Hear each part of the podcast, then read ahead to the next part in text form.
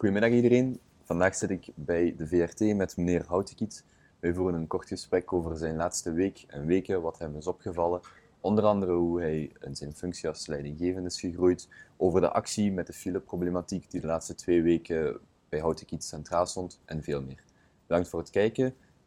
Reageer of subscribe hieronder en tot de volgende keer. Dank u wel. Goedemiddag, meneer Houtekiet. Hartelijk dank om tijd voor mij vrij te maken.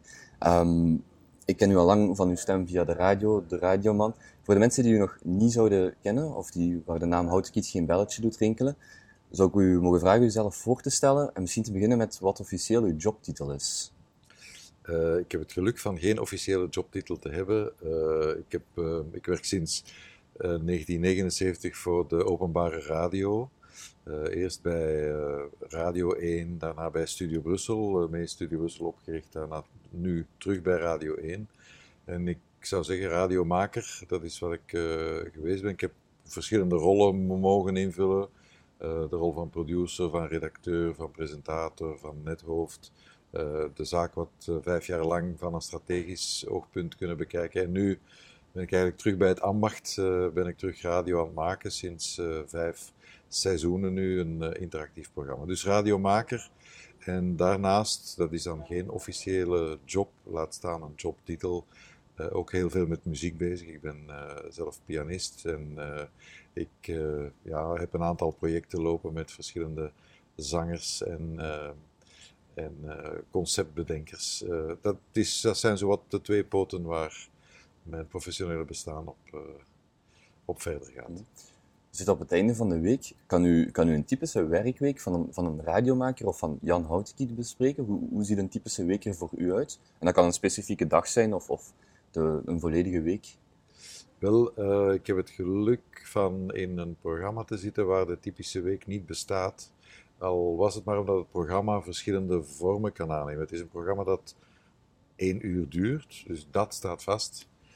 Uh, maar voor de rest is het alleen onze blik op maatschappelijke thema's, wat mensen bezighoudt, mm -hmm. uh, die bindend is. Voor de rest, hoe we dat dan uitwerken, uh, hangt een beetje van de impact van het onderwerp af. Bijvoorbeeld, we zijn vandaag vrijdag 17 februari. We hebben nu net een actie afgerond die we twee weken lang op het, net, op het hele net gevoerd hebben we hebben vanochtend uh, die actie afgerond met een uitzending van twee uur. Dus een atypische uitzending die we ook op locatie uh, gaan maken zijn. Wat was het project? We, we, stelden vast, ja, de mobiliteit is iets wat iedereen aangaat en vooral bezighoudt. En dan vooral ook de fileproblematiek. Ik vind het altijd moeilijk om dat een problematiek te noemen, uh, om de heel eenvoudige reden dat het iets is wat we voor een stuk onszelf ook aandoen. Een luxe problematiek? Ja, dat is dan weer te eng, want sommige mhm. mensen leven echt van mobiliteit. Ik denk maar aan vrachtwagenchauffeurs, mensen die in de logistiek zitten. Uh, maar het is iets wat, uh, wat ons een beetje boven het hoofd is gegroeid. En we hebben het idee opgevat, uh, laten we toch eens inzoomen op die fileproblematiek en laten we dat op een constructieve, lees misschien ook wat milde manier doen, zonder de zaken uit de weg te gaan en, en, met de zaken te benoemen zoals ze zijn. Dus we hebben het concept opgevat van een uh, stop 30 te maken, een soort file top 30, de meest ergerlijke files.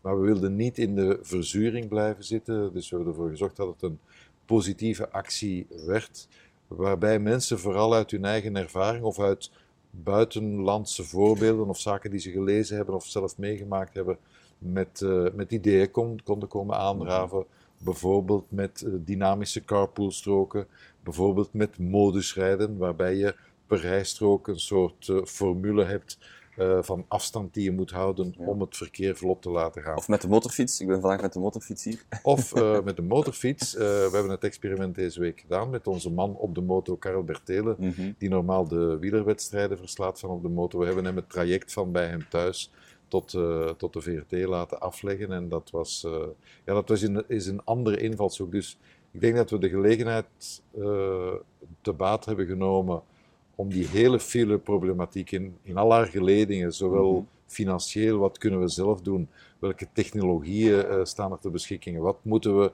verbeteren aan de infrastructuur, of, infrastructuur of waar moeten we afblijven? Bijvoorbeeld de discussie, gaan we extra rijstroken creëren?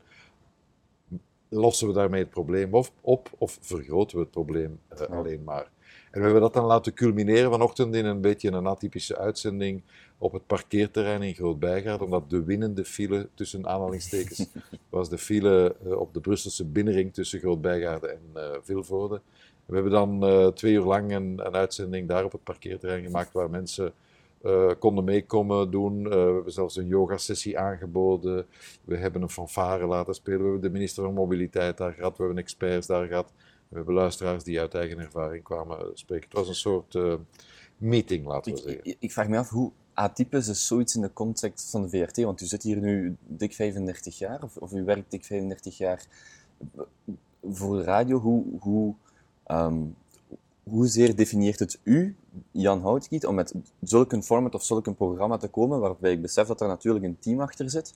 Maar is dit iets waar, waar, waar voor u effectief leeft, dit soort projecten te doen? Want vandaag, of de laatste twee weken, gaat het over fileproblematiek. Ja. En volgende week gaat het over iets anders. Is dat wat de persoon uh, Jan Houteki definieert? Ik denk wat het bindt is, ik ben hier begonnen met het uh, als redacteur op een, uh, voor een programma met dat maatschappelijke thema's, maatschappelijke problemen, maar laat ik het meer als thema's omschrijven, behandelde en daar ben ik nu terug. ik denk wat het bindt en in welk format, want radio is, is misschien gelukkig en misschien dat ik het daarom zo lang zo graag uh, doe al.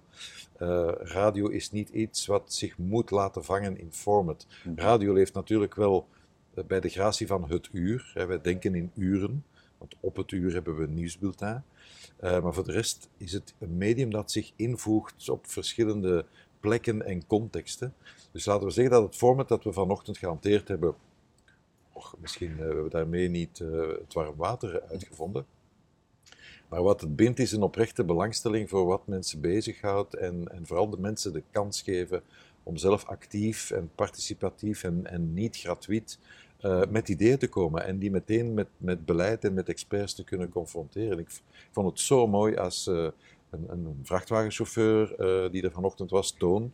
we hebben hem eerst laten meedoen aan die yogasessie en nadien had hij zijn, zijn heel helder idee dat hij in Los Angeles was gaan halen, is hij komen voorleggen aan de experts. En de experts hebben daar feedback kunnen opgeven. Mm En dat zijn, de, dat zijn de magische momenten voor mij, waar er echt gesprek is, waar mensen naar elkaar luisteren, elkaar aanvullen, elkaar tegenspreken, maar samen naar oplossingen zoeken. En als ik, als ik ergens een bindend element moet gaan zoeken, dan is het dat misschien wel. En dat is van alle tijden.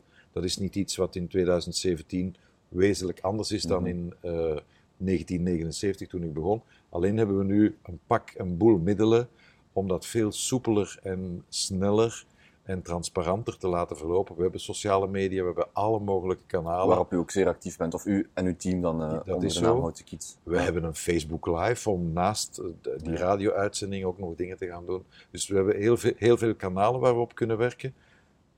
Maar de basis van het verhaal, de nieuwsgierigheid naar de expertise van mensen, de beleving van mensen, eh, de, de verhalen van mensen, die is dezelfde gebleven. En daar bent u dezelfde persoon als toen u in 79 hier begon, op zoek naar... Want, want ik ken natuurlijk als jonge gast Houtekiet van het programma zoals ik het vandaag de dag kan beluisteren, maar is, is de, de persoon Jan Houtekiet ook een vereenzelving van dat programma?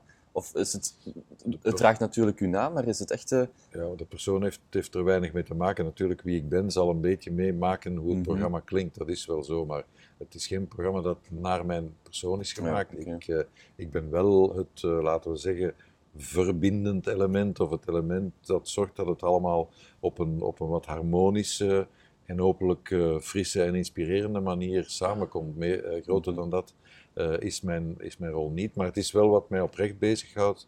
En het is daardoor allicht dat ik het zo graag maak. En ik hoop dat dat plezier ook een beetje over, uh, overkomt en afstraalt op, uh, op de mensen die ermee aan werken of er mee, oh, mee naar luisteren. Ja. Het programma Hout Kiet is zeer multi multimedia, zoals u zelf zegt. We zetten Facebook live op, we zitten op sociale media, we doen interactie met ons publiek. Voor het gesprek zei u het kort, u werkt ook aan een, aan een eigen boek u lijkt mij iemand die, die volledig meegaat met zijn tijd, wat ik enkel maar als compliment bedoel. Maar kan u iets meer vertellen over het boek wat u nu schrijft? Over de, is blijkbaar heel veel interesses die u heeft en die u tot uiting laat komen? Ja, dat heeft te maken met een beetje een, ja, een, eigen interesse of een zwakheid, uh, noem het. Uh, ik, ik, ben graag met taal bezig. Dat is iets wat, wat mij enorm veel plezier verschaft uh, met taal bezig zijn. Luisteren naar taal, daar zelf iets mee knutselen, uh, proberen dingen goed te formuleren, of tenminste helder te formuleren. Dat is wel iets wat me bezighoudt. Ik denk dat dat veel, uh, veel onbegrip en misverstand de wereld zou uithelpen als mensen gewoon hun best doen, tussen aanhalingstekens, om, om helder. En helder is niet, betekent niet volgens een boekje, maar betekent wel uh, benoemde dingen zo, zo duidelijk en klaar als mhm. mogelijk. Luister goed naar elkaar. Dat zijn de dingen waar ik mee bezig hou. En in die zin uh, kwam het idee uh, aanwaaien, ik denk anderhalf jaar geleden, uh, bereikte ons nieuws van een, een, boekje dat in Nederland was geschreven. Dat heette Mijn moeder zei altijd. En dat, dat was eigenlijk een soort verzamelingen van uh, moederswijsheden, mm maar dan uit Nederland. En dan begonnen we te denken, ja, in Vlaanderen moet er best ook wat wijsheid, verzamelde wijsheid bestaan, van moeders of grootmoeders of grootvaders die langs de moeder... taal wel, weliswaar. Wel, nee, waar de taal een, een ehm, laat ik zeggen, een element is waardoor wijsheden wel plastisch uh, kleur krijgen, waardoor de mhm. wijsheid wel op een treffende manier wordt, wordt neergezet. Heeft u zo'n favoriet voorbeeld? Of, of? Wel, er zijn er, er zijn er zo gruwelijk veel uh, dat ik er niet één kan uithalen, maar, maar het, zijn, um, het zijn volkswijsheden meestal. Het neemt geen blad voor de mond, dus het, mm -hmm. Af en toe is het confronterend, het is soms wat plat, vulgair, het is soms fris, het is soms uh, bezorgd. Het kan alle tonaliteiten aannemen. Maar, um, maar het, zijn, uh, het zijn stuk voor stuk uh, ja, wijsheden die niet uit, uit een filosofenpen komen, maar die gewoon mm uit, uit, de, uit de volkse cultuur Boerenverstand. komen boerenverstand zou je het kunnen noemen. Ja. En ik, uh, ik heb me daar samen met een dialectologe, met Veronique de Tier, die dat dan meer vanuit haar uh, expertise kan bekijken, hebben we ons daar eens aangezet en mensen uh, van die wijsheden laten toesturen. En we zijn er samen eens naar gaan kijken van, tja, wat, welke gemeenschappelijkheid vinden we daarin? Waar zitten regionale verschillen? Ja. Waar zitten misschien regionale gelijkenissen? Dat je zegt, sommige dingen vinden we in Antwerpen, maar zeggen ze in West-Vlaanderen op uh, exact dezelfde manier. Dus dat was, een, dat was een boeiende zoektocht eigenlijk in die vele inzendingen die we gekregen En eh, zal het boek, want heeft het al een titel, het boek? Ons moeder zei altijd. Ons moeder zei altijd. Omdat in Vlaanderen we de neiging hebben om, moeder, om daar een soort uh, pluralis majestatis van te maken. en zal het, zal het een soort van bundelwerk zijn, of zal u uh, individuele gezegden of, of, of sekswijzen of, of, of boetades of, of, of zinnen analyseren of, of wordt het eerder een bundel, een bundeling van? Het wordt geen opsomming. Uh, ik denk niet dat dat leuk is om te lezen. Mm enfin, ja, dat is wel leuk, maar dat is een naslagwerkje. Maar laten we zeggen dat we zoveel mogelijk van die wijsheden hebben verzameld onder, onder bepaalde thema's. En dan daar gaan kijken, wat, ja, wat is iets wat we nog nooit gehoord hebben. Wat is iets dat teruggrijpt naar, naar een historisch feit misschien. Mm -hmm. Dus we zijn, daar, we zijn daar dan uh, met de loop gaan, gaan opleggen. Dus het is geen opsomming. Maar ze zitten er wel allemaal in. Het is ook geen uh, beschouwing van op afstand. Wanneer zou het in de, in de winkelrekken liggen? Het zou in mei moeten, uh, april, half april, uh, mei. Half april, mei. zouden we graag Ons moeder zei altijd, of zegt altijd. Ons moeder zei altijd. Ons moeder zei, zei altijd. Zegt kan ook nog, maar dan moeten we nu ingrijpen. we zitten vandaag in week 7 van het nieuwe jaar, als ik mij niet vergis. Um, heel wat gebeurtenissen die we al achter, achter ons hebben liggen. Deze week Valentijn, niet de meest actuele, maar wel triviale uh, gebeurtenis misschien. U zit met, u, met uw neus in de feiten, met uw neus in de actualiteit. Uh, daar draait uw job rond. Behalve het programma wat u nu, of de laatste twee weken, die met de fileproblematiek heeft afgesloten. Zijn er, zijn er dingen die u in het nieuwe jaar al verrast hebben? Misschien zowel positief als negatief. Vandaag op de dag dat we dit opnemen is dus bijvoorbeeld Donald Trump een maand, eh, een maand president.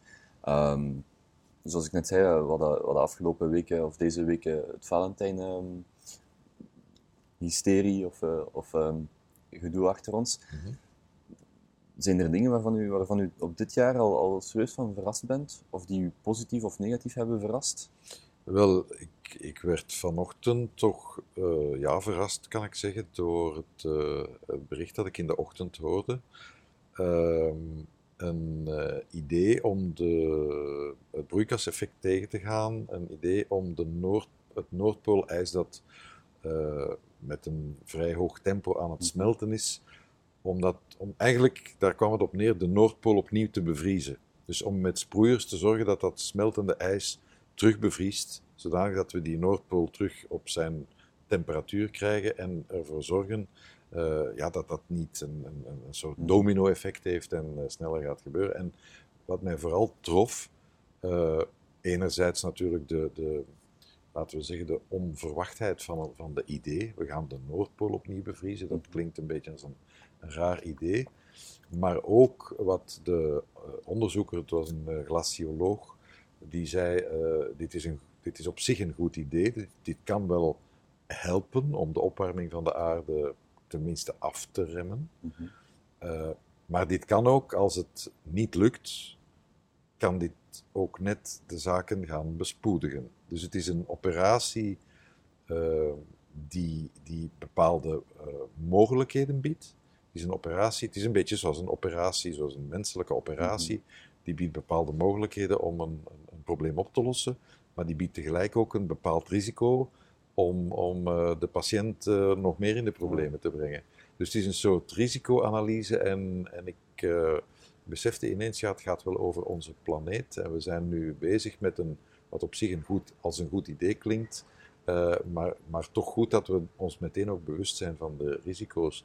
En dan word je toch met je neus op die feiten gedrukt, die denk ik vandaag de dag nog moeilijk te ontkennen zijn dat ons klimaat aan het evolueren is. En, en dan begint de discussie wat de rol is van uh, menselijk uh, functioneren daarin of niet, wat, wat gewoon een evolutie is.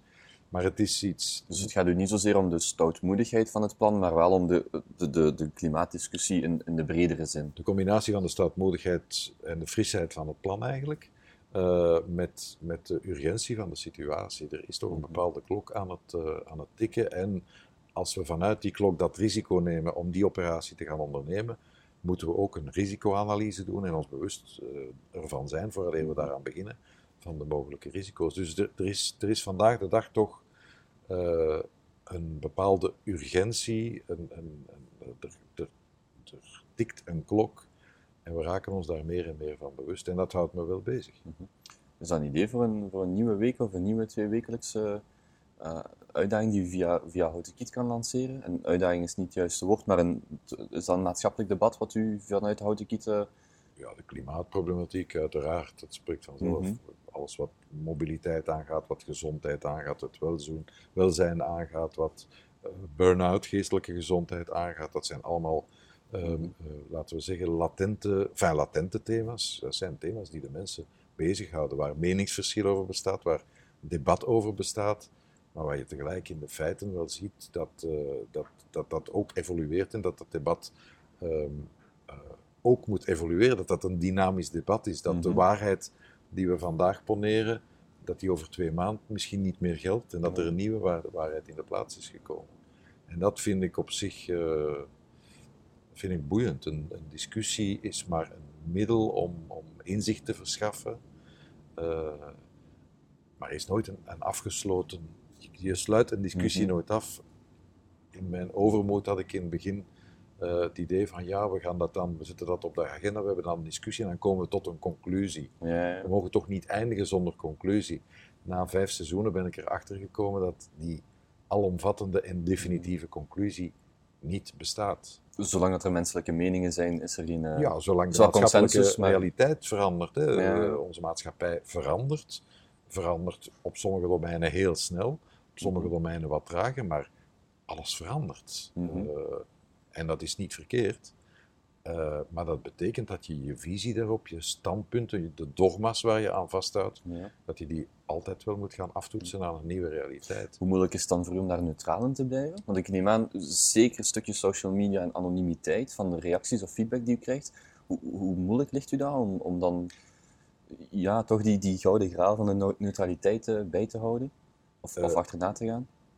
Ik denk zelf, maar ik ben niet goed geplaatst om, om daar uitspraken over te doen. Ik denk zelf dat ik, dat ik uh, mijn best doe om die neutraliteit te bewaren. Tegelijk ben ik mij er zeer van bewust dat, dat het een illusie is dat de totale onpartijdigheid en de totale neutraliteit bestaat. Wat ik wel doe, en dat, dat maakt deel uit van het discussieprocedé. Ik ga wel uh, tijdens zo'n uitzending of tijdens zo'n discussie ga ik wel op standpunten staan. Mm. En zeg ik van, en zeg ik niet anoniem van sommigen zeggen dat, maar probeer ik dat ook heel concreet te benoemen. En ik ga wel samen met de geïnterviewde of met de mensen die ik dan uh, spreek, ga ik wel op een standpunt staan en dat leg ik voor. En dat wordt soms uh, door luisteraars, en dat, dat kan ik alleen maar betreuren, dat wordt soms door luisteraars uh, geïnterpreteerd als dat zijn de uw eigen. Jij neemt dus ja. je neemt je standpunt in en je standpunt is dat. En dat, dat komt soms tot heel raar. Ik denk als je bij elkaar zou leggen alle uh, bedenkingen en discussies en kritiek die er uh, tijdens die vijf jaargangen op het programma is gekomen, dat je tot heel tegenstrijdige mm -hmm. uh, vaststellingen komt. Dus dat is soms de misvatting dat het standpunt dat ik dan vertolk, dat dat ook het mijne is. Wat niet het geval is. Ja. Ik, ik kan toch wel met gerust hart zeggen dat, dat mijn hoogste streven, en dat is denk ik wat een openbare omroep, kan niet anders dan de neutraliteit, de finale neutraliteit nastreven. Ja. Zich niet voor een kar laten spannen, maar in het journalistieke proces spreekt het vanzelf dat je posities inneemt, dat je, dat je mensen confronteert met iets, dat je meegaat in een discussie. Dat het bespreekbaar wordt ook natuurlijk. Om... Zolang je het maar bespreekt, maar, maar dat, dat moet je over een langere tijd Mm. zien. En als je daar met name een openbare omroep uh, zou kunnen betrappen op te veel partijdigheid, dan denk ik dat het het volle recht is van de burger om, om te eisen dat dat, dat uh, neutraler wordt. Nu, ik moet eerlijk zeggen, als ik, ik werk hier ondertussen 38 jaar, als ik zie wat er allemaal over soms de rode burcht en soms de zwarte burcht gezegd wordt, dan, uh, dan weet ik dat dit een, een, een kleurrijk huis is, maar, maar een huis dat, uh, dat die onpartijdigheid heel hoog in het mm -hmm. draagt. Echt wel. Over een huis gesproken, hoe, hoe, belangrijk is bij u aan de keukentafel discussie, argumentatie, maatschappelijke relevantie van een aantal onderwerpen? Is dat iets waar u dan ook, uh, misschien in uw eigen opvoeding en ook het stukje opvoeding dat u doorgeeft, wat centraal staat voor u, wat altijd centraal heeft gestaan. Want, want natuurlijk, wat u doet en, en, de manier waarop het u brengt, want ik, ik, kan mij bepaalde interviews, onder andere met uh, Mark de, de, nog herinneren toen hij bij de NMBS zat, dat ik gewoon fantastische interviews en gekluisterd zat aan de radio letterlijk om te beluisteren. Maar van, van waar komt dat dan? Van waar komt, en, en hoe wilt u dat, of hoe probeert u dat verder te geven? Het, het maatschappelijk besef op de manier waarop, dat, waarop u het aanpakt? Ik heb daar weinig. Uh, ik, ik, ben, geen lesgever, uh, dus ik, kan dit niet theoretisch gaan uh, doorgeven. maar ik denk wat aan de basis ligt van iedereen die hier werkt en van, van de ploeg waar ik, waar ik mee mag werken, denk ik een, een oprechte en permanente nieuwsgierigheid naar wat er in de maatschappij gebeurt, een luisterbereidheid, een onpartijdigheid. Dat zijn, dat zijn allemaal zijn attitudes, denk ik, die, die bindend zijn. En ja, uh, in de loop van zo'n discussie uh, af en toe iemand een spiegel voorhouden, dan wel zeggen van ja, maar uh, wat je nu zegt klopt niet met wat je toen gezegd hebt, Mhm. mm -hmm. of hoe reageer je hierop? Dus dat, dat, is, ja, dat is een beetje de, de conversatie, discussiemodus, waar je af en toe een prikje geeft, waar je af en toe meegaat, luistert vooral vind ik zo belangrijk. Dat is ook de, dat is ook de baseline van ons programma, is uh, de radio luistert. Mm -hmm. Ik denk dat het on, on, ontzettend belangrijk is dat de radio dat uh, vandaag de dag voldoende doet. En de radio moet niet alleen maar luisteren. Mhm. Mm -hmm. De luisteraars moeten ook naar de radio luisteren, want anders hebben we geen luisteraars meer. Maar wij moeten, wij moeten alert en attent blijven. En, en hoffelijk in onze omgang. Mhm. ik vind dat we Ik hoop dat we dat bereiken, dat we altijd mensen benaderen vanuit een hoffelijke attitude. Uh, we zijn er niet om de boel op te poken, we zijn er niet om, uh, om mensen in het nauw te jagen. We zijn er wel om de zaken te benoemen zoals ze zijn. En zaken die uh, meningen, opinies, visies die heersen, voor te leggen. En ze, en, en, en ze niet te verpakken, maar ze voor te leggen. En op basis daarvan discussie aan te gaan. Ik ga je nog twee vragen stellen, als dat, als voor u oké is. U bent hier 38 jaar geleden begonnen. Hoe bent u dan gegroeid in, of hoe bent, bent u als persoon gegroeid naar de persoon die vandaag het vijfde seizoen Hout Kiet brengt? Wat waren dan de, de periodes of misschien de lessen die u, die u absoluut heeft moeten leren, maar waar u dan ook het, het meest aan heeft gehad? Wel, ik heb, uh, ik heb het geluk dat ik een heel goede uh, leermeester, radioleermeester heb gehad. Uh, in mijn eerste jaren, maar zeker in de hele periode Studio Brussel, dat was Jan Schoukens. Mm -hmm. ja, ik mag hem echt een radiomonument noemen. iemand met heel veel kennis, inzicht, precisie, feeling voor radio. hij heeft mij ja, hij heeft mij het vak geleerd. En heeft uh, niet alleen mij, maar heeft heel velen het vak geleerd. Die nu uitgezwermd zijn naar alle mogelijke, die in huis gebleven zijn of die naar andere media zijn uitgezwermd of andere maatschappelijke gebieden. Dus hij is een ontzettend belangrijke leermeester geweest. En ik denk dat dat, een, ik kan dat niet anders dan een cadeau noemen. Dat was niet elke dag makkelijk, want hij was ook iemand die, die had, geen blad voor de mond nam. En die je kwam vinden als het niet goed was en die je dat rechtuit zegde. Maar, uh, maar ik denk dat iedereen zoiets nodig heeft. Mensen die, uh, die, die bereid zijn van hun kennis met jou te delen en die je er dan ook op wijzen als je het, eh, als je het niet goed doet. Daar leer, dat is één les, daar leer, je, daar leer ik veel meer van dan iemand die komt zeggen van dat heb je goed gedaan. Dat is leuk en dat moeten we ook durven zeggen tegen mhm. elkaar. Maar uiteindelijk leer ik meer van iemand die me komt zeggen misschien dat was goed gedaan, maar dat kon beter, want, want, want. Dus die, um, ja, laten we zeggen, die aandacht voor elkaar, dat is ontzettend belangrijk voor een, een werkomgeving. Iets wat, um, wat ik ook als ja, advies zou meegeven voor mensen die aan een loopbaan beginnen of daarin bezig zijn en daar wat hun weg aan het zoeken zijn. Ik, ik uh, toen ik, ik heb tien jaar uh, als nethoofd gewerkt en dan kreeg ik natuurlijk heel veel medewerkers over de vloer die, ja, die ergens met vragen zaten of die een verandering te verwerken kregen. Ik heb het altijd een beetje vergeleken met een skier die een berg afskiet of iemand die in de wildwaterbaan uh, zit. Uh, stel je soepel op, uh, zet je mhm. niet schrap en hou niet mano militari vast aan de bestaande situatie, want het risico is dan heel groot dat je iets breekt. En, en ik heb die, onbewust heb ik die attitude altijd een beetje genomen van wat komt er op mijn pad. Mm Studio Brussel 1983, ik was hier vier jaar aan het werk en ineens kwam dat, dat idee van Studio Brussel, dat was een naam, maar meer niet. Mhm. Dat werd een, een letterlijk een, een zender, een hoofdstadzender, dus een zender voor de hoofdstad Brussel en de mensen die hier kwamen werken met nieuws en muziek. Dat was de doos en wat daarin ging komen, niemand wist het. Dus dat was een risico, dat was een avontuur. Waar ik best mijn twijfels bij had. Want, want ik, zat, ik zat goed bij Radio 1, ik, deed daar mhm. leuk, ik mocht daar leuke dingen doen. Maar mijn nieuwsgierigheid was gewekt en ik heb het avontuur dan toch maar gewaagd. En ik ben heel blij dat ik het gedaan heb. En 15 of 18 eh, jaar later kwam dan de vraag om, om als nethoofd te gaan werken, wat ook veel onzekerheden met zich bracht bracht, maar ik, ik, ben daar ingesprongen. Ik ben blij dat ik het gedaan heb. Mhm. Tien jaar later kwam de vraag om een strategische baan als adviseur. Ik wist niet wat ik me daarvan moest voorstellen, maar ik ben blij dat ik het gedaan heb. En nu dit, wat ook heel uh, ja, atypisch is. Uh, ik werk nu terug vijf jaar echt puur als radiomaker. Waar ik, me ook afvroeg, kan ik dat nog? Wil ik dat nog wel? Ga ik dat graag doen? Ik ben wel blij dat ik het gedaan heb. Dus die verandering, ik denk dat dat ontzettend belangrijk is.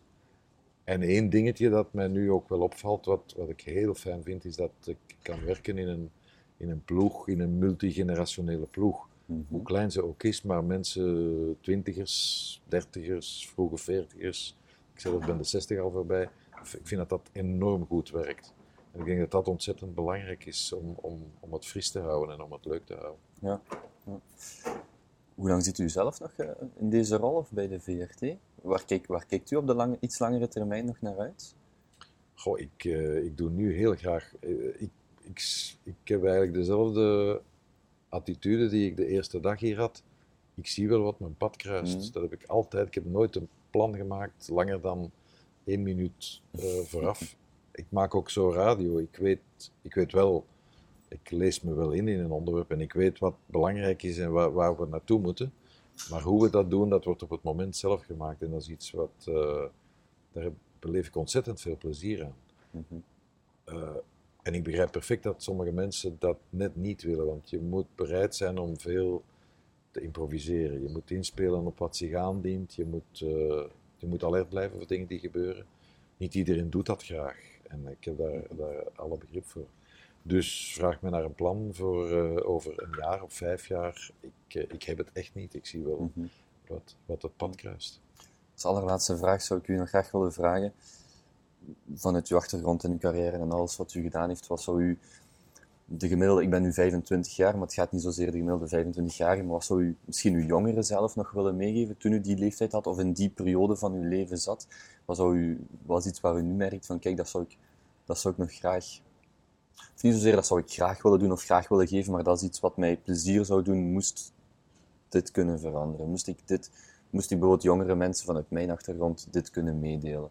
En jong mag, kan breed zijn, kan... Ja. kan Goh, ik, ik, denk dat je moet proberen, uh, dat klinkt heel klef, jong te blijven. Uh, de, de, de, de, de spirit die je hebt als, als tiener, als, als middelbare schoolstudent, als hogere schoolstudent. Als... Mag ik de vraag dan aanpassen? Mag ik u dan vragen, hoe, hoe probeert u jong te blijven? Dat is misschien gemakkelijker. Ik probeer dat vooral niet, want er is niks zo pathetisch als iemand die toch al wat jaren op de teller heeft die jong probeert te blijven. Ik denk nieuwsgierig blijven, echt nieuwsgierig blijven, uh, flexibel blijven uh, en, en dat is misschien toch iets waar we soms, waar we de neiging hebben om vandaag de dag elkaar wat op te jagen. We zijn allemaal, en dat heeft veel met de sociale media te maken, we, hebben, we zijn allemaal een beetje zendertjes geworden. En sommigen hebben de neiging om uh, een zeker serieus aan hun rol uh, te geven. En of dat nu een formele rol is of een informele rol. En ik, uh, daar gebruik ik graag een een Frans woord voor. Ik vind niet het equivalent uh, in het Nederlands. Uh, Fransen noemen dat l'autodérision. Je zou het kunnen vertalen als een zelfrelativering, maar dat, ik vind dat uh, niet helemaal accuraat als, als vertaling. Maar l'autodérision, jezelf in vraag durven stellen en, en, en ook eens met jezelf durven lachen, van op een afstand naar jezelf kijken en, en de relativiteit inzien van wat je aan het doen bent ik denk, maar dat kun je niet oefenen. Dat is iets wat je moet. Dat is een attitude die je. Die je wel, kun, wel kunt cultiveren. Ja, of die je, uh, uh, die je als ploeg ook kunt cultiveren. Als je dat uh, naar elkaar durft te doen, als je die, dat vizier opentrekt en je durft elkaar prikjes te geven en elkaar vooral te zeggen als je vindt dat het goed gedaan is, dan denk ik dat je het lang volhoudt.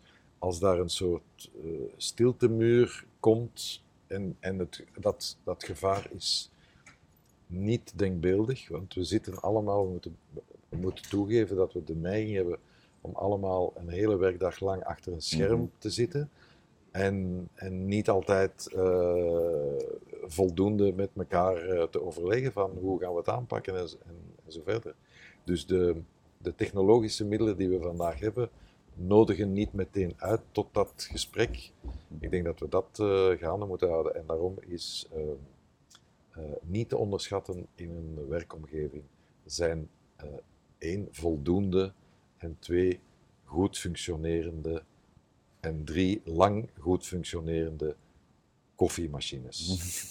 en dus mocht ooit onze CEO dit te zien krijgen, dan is dit een oproep voldoende goed functionerende koffiemachines. Ik dank u. Ik wens u hiermee nog een prettig weekend, een succesvolle boeklancering en heel veel geluk met wat u in de toekomst nog onderneemt. Dank, Dank u wel, meneer Oudskiet. Dank u.